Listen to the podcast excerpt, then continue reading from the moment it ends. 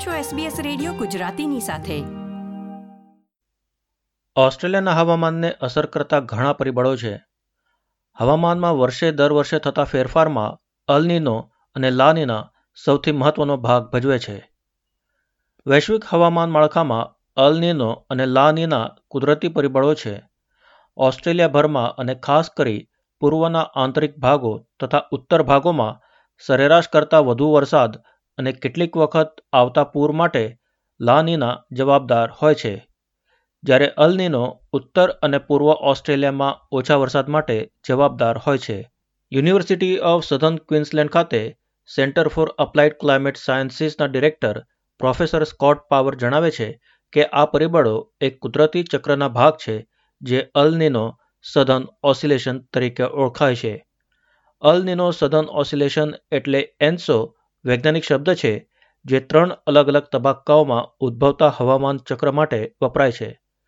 El Nino કદાચ સૌથી જાણીતું પરિબળ છે અને બીજું છે લાનીના, જેમાં આપણે હાલમાંથી પસાર થઈ રહ્યા છીએ. અને એક તટસ્થ તબક્કો પણ હોય છે, જ્યારે ખાસ કોઈ ફેરફાર નથી થતા. The El Nino Southern Oscillation is the term scientists give to a naturally occurring oscillation in the climate system. Consists of three different phases. Probably the most famous is El Nino. Another one is La Nina, which we're in at the current time. And then there's also a neutral phase when not much is happening. Professor Power જેઓ Monash યુનિવર્સિટીમાં પણ atmosphere and એન્વાયરમેન્ટની school of earth ખાતે adjunct professor છે તેઓ કહે છે કે ઘણી ઋતુઓ દરમિયાન પેસિફિક મહાસાગર પરની આબોહવા સામાન્ય સ્થિતિમાં નથી રહેતી ત્યારે અલનીનો અને લાનીના સર્જાય છે તેઓ કહે છે કે અલનીનો દરમિયાન મધ્ય અને પૂર્વ પેસિફિકના સમુદ્રો તપવા માંડે છે અને ઉત્તર ઓસ્ટ્રેલિયા તથા દક્ષિણ પૂર્વ એશિયાના સમુદ્રો ઠંડા પડવા માંડે છે. આ ફેરફારો હવામાન પર બહુ મોટી અસર કરે છે. આથી વેપારી હવાઓ નબળી પડે છે. વરસાદ દક્ષિણ પૂર્વ એશિયા અને ઓસ્ટ્રેલિયાથી ફંટાઈને પૂર્વ તરફ વળી જાય છે, જેથી ઉત્તરી ઓસ્ટ્રેલિયા અને ઉત્તર પૂર્વ એશિયા સૂકા રહી જાય છે. જ્યારે પૂર્વ ભાગમાં વરસાદ થાય છે During El Nino, the oceans tend to warm up in the central and eastern Pacific, and the ocean tends to cool off a little bit to the north of Australia and um, over in the waters around Southeast Asia. And those changes in the ocean have a really profound impact on the overlying atmosphere. So the trade winds tend to get weaker, and the convection and the rainfall tends to move away from Southeast Asia and north of Australia to the east away. So northern Australia, Southeast Asia tend to dry out, and parts further east tend to get wetter. Professor Power જણાવે છે કે La Nina અલનીનોનું વિપરીત સ્વરૂપ છે તેઓ કહે છે કે ઉત્તર ઓસ્ટ્રેલિયા અને દક્ષિણ પૂર્વ એશિયાના સમુદ્રનું પાણી ગરમ થતાં ત્યાં ઘણો વરસાદ પડે છે જે આપણે અત્યારે અનુભવી રહ્યા છીએ સમુદ્રનું પાણી ગરમ થતાં સમુદ્રની સપાટી પણ વધવા માંડે છે જેથી લાનીના દરમિયાન વધારે વરસાદ ઊંચી સમુદ્રની સપાટી અને મધ્યમ તાપમાન જોવા મળે છે La Nina, which is what we're in at the moment, tends to do the opposite. So the waters north of Australia and in Southeast Asia tend to warm up, and that attracts lots of rainfall, and so things tend to get wetter. And as those ocean waters warm up, the sea level actually starts to rise. So during La Nina, tend to see more rainfall, higher sea levels, and um, more mild temperatures. આ ચક્રની મધ્યમાં હોય છે એક તટસ્થ તબક્કો જેમાં equatorial Pacific sea surface temperatures સામાન્ય રીતે સરેરાશ જેટલા રહે છે પરંતુ કેટલીક વખત સમુદ્રોમાં અલનીનો અને લાનીનાની અસર હેઠળ લાગી શકે પણ આબોહવા દ્વારા કોઈ પ્રતિસાદ નથી હોતો અથવા ઉલટી પરિસ્થિતિ પણ હોઈ શકે છે કારણ કે એન્સોમાં મહાસાગર અને આબોહવા વચ્ચે સંવાદ સર્જાય છે અને બંને એકબીજાને અસર પહોંચાડે છે. એથી એક કપલ્ડ ઓશન એટમોસ્ફિયર ફેનોમેનન તરીકે પણ ઓળખાય છે. પ્રોફેસર પાવર કહે છે કે કોઈ પણ કારણસર પશ્ચિમી પેસિફિકના પાણીનું તાપમાન જરા પણ વધતા પવન જોર પકડે છે, જે ગરમ પાણીને પશ્ચિમ તરફ ધકેલે છે.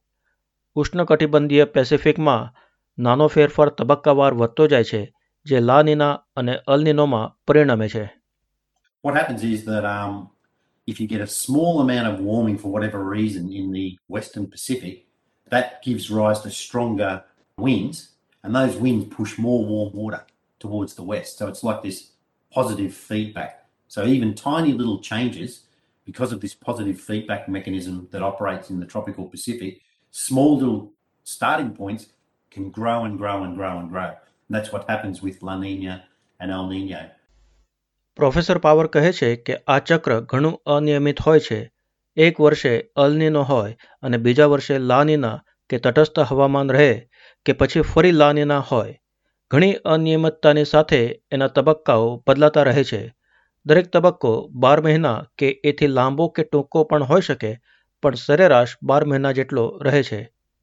You might have an El Nino this year, and next year you might have a La Nina or a neutral year, or you might even have another El Nino. It flips from one of those phases to another very irregularly, and each of those phases tend to last around about 12 months. Some last longer, some last for a shorter period, but on average, around about 12 months. તેઓ કહે છે કે હવામાન પદ્ધતિ અસ્થિર હોવાને કારણે આ પરિસ્થિતિઓ સર્જાય છે અડધા જેટલા વર્ષો અલ નીનો તટસ્થ વર્ષો હોય છે જ્યારે ખાસ કાંઈ થતું નથી બીજા એક ચતુર્થ વર્ષોમાં લાનીના હોય છે અને બાકીના એક ચતુર્થ વર્ષોમાં અલનીનો હોય છે Around about half of all years are El Nino neutral years when there's not much happening. Then you can get around one quarter of years are La Nina, and the other quarter are El Nino. So one in four years El Nino, one in four years La Nina, and two in four years, neutral years, as a rough average. ઓસ્ટ્રેલિયાનું હવામાન ખાતું એન્સોથી મળતા ઘણા સંકેતો પર નિરીક્ષણ રાખે છે અને માહિતીઓ આપે છે, જેમાં ટૂંકા ગાળાના ઉષ્ણકટિબંધીય વરસાદી ઝાપટા, સમુદ્રની સપાટી અને ઊંડાણમાં પાણીનું તાપમાન, મહાસાગરમાં ગરમીનું પ્રમાણ, સધન ઓસિલેશન ઇન્ડેક્સ, આબોહવામાં હવાનું દબાણ, વાદળો અને વેપારી પવનો તથા મહાસાગરોના પ્રવાહની ક્ષમતા વગેરેનો સમાવેશ થાય છે હવામાન ખાતાના ઓપરેશનલ ક્લાઇમેટ સર્વિસીસ દળના વરિષ્ઠ ક્લાઇમેટોલોજિસ્ટ ડોક્ટર લિનેટ બેટીઓ કહે છે કે સધન ઓસિલેશન ઇન્ડેક્સ તાહિતી અને ડાર્વિન વચ્ચેનું સપાટી પરના હવાનું દબાણ માપે છે. સધન ઓસિલેશન ઇન્ડેક્સ અલનિનો અને લા નીનાના પ્રસંગોનો આબોહવાવાળો ભાગ છે. અલનિનો સધન ઓસિલેશન દર્શાવે છે કે સમુદ્રી સપાટી પરનું તાપમાન અને આબોહવાનું એકસાથે વર્તવું જરૂરી છે. અલનીનો અને લા નીનાના તબક્કાઓ સાથે તાળમેળ રાખતા સધન ઓસિલેશન કાં તો ખરેખર બહુ મજબૂત, સકારાત્મક કે નકારાત્મક સંકેતો પૂરા પાડે છે, જે ઓસ્ટ્રેલિયાના વરસાદ પર અસર પાડે છે The Southern Oscillation Index is actually the atmospheric part of the El Nino and La Nina events. When we talk about ENSO, it actually stands for El Nino Southern Oscillation, just really indicating that it's really important for the sea surface temperatures and the atmosphere to be acting together. We've been actually able to see, well, um, when the Southern Oscillation is either really strongly positive values or strongly negative values, that it actually goes with those phases of El Nino and La Nina and impacts Australian rainfall. ઓસ્ટ્રેલિયામાં મોટાભાગના દુષ્કાળો અલનિનાને કારણે પડે છે. પણ જ્યારે અલનિનો હોય, ત્યારે જરૂરી નથી કે મોટા વિસ્તારમાં ફેલાયેલ દુષ્કાળ અલનિનોને કારણે જ હોય.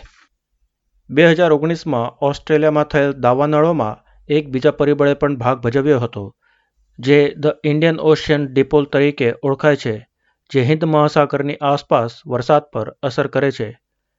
ઇન્ડિયન ઓશન ડિપોલના ત્રણ તબક્કાઓ હોય છે, સકારાત્મક, નકારાત્મક અને તટસ્થ, અને દરેક તબક્કાઓ સરેરાશ ત્રણથી પાંચ વર્ષ સુધી ચાલે છે.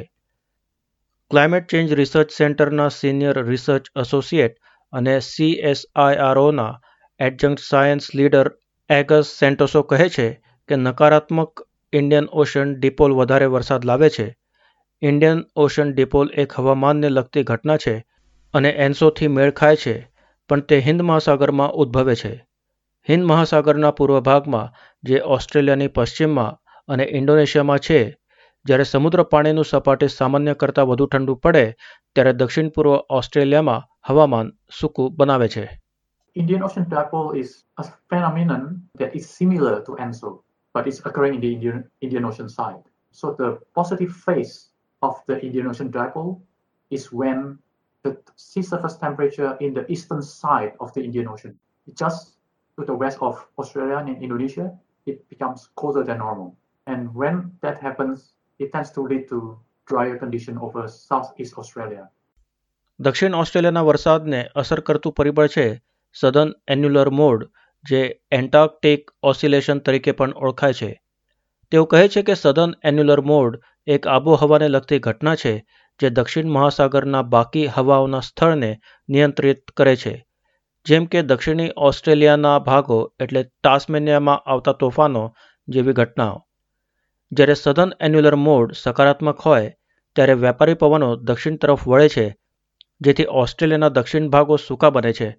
પણ એવી પરિસ્થિતિમાં ઓસ્ટ્રેલિયાના પૂર્વ ભાગમાંથી પણ પવન આવતા ભેજ નિર્માણ થાય છે અને વરસાદની સંભાવના બને છે.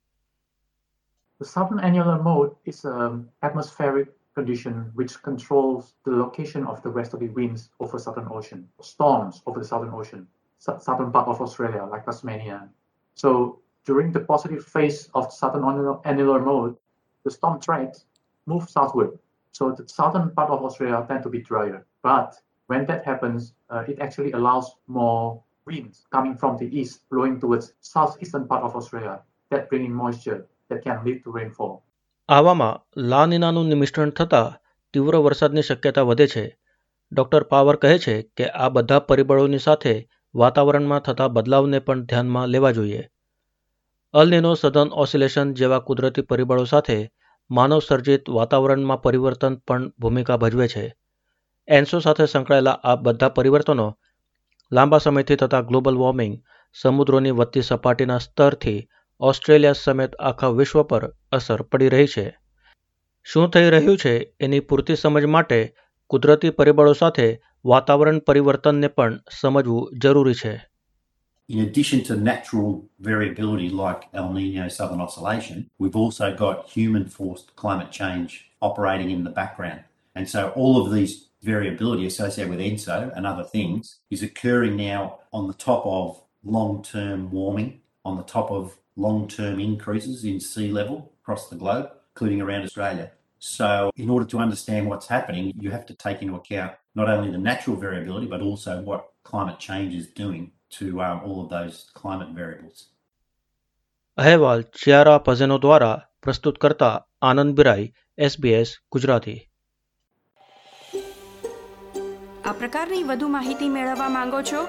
અમને સાંભળી શકશો Apple podcast Google podcast Spotify કે જ્યાં પણ તમે તમારા પોડકાસ્ટ મેળવતા હોવ.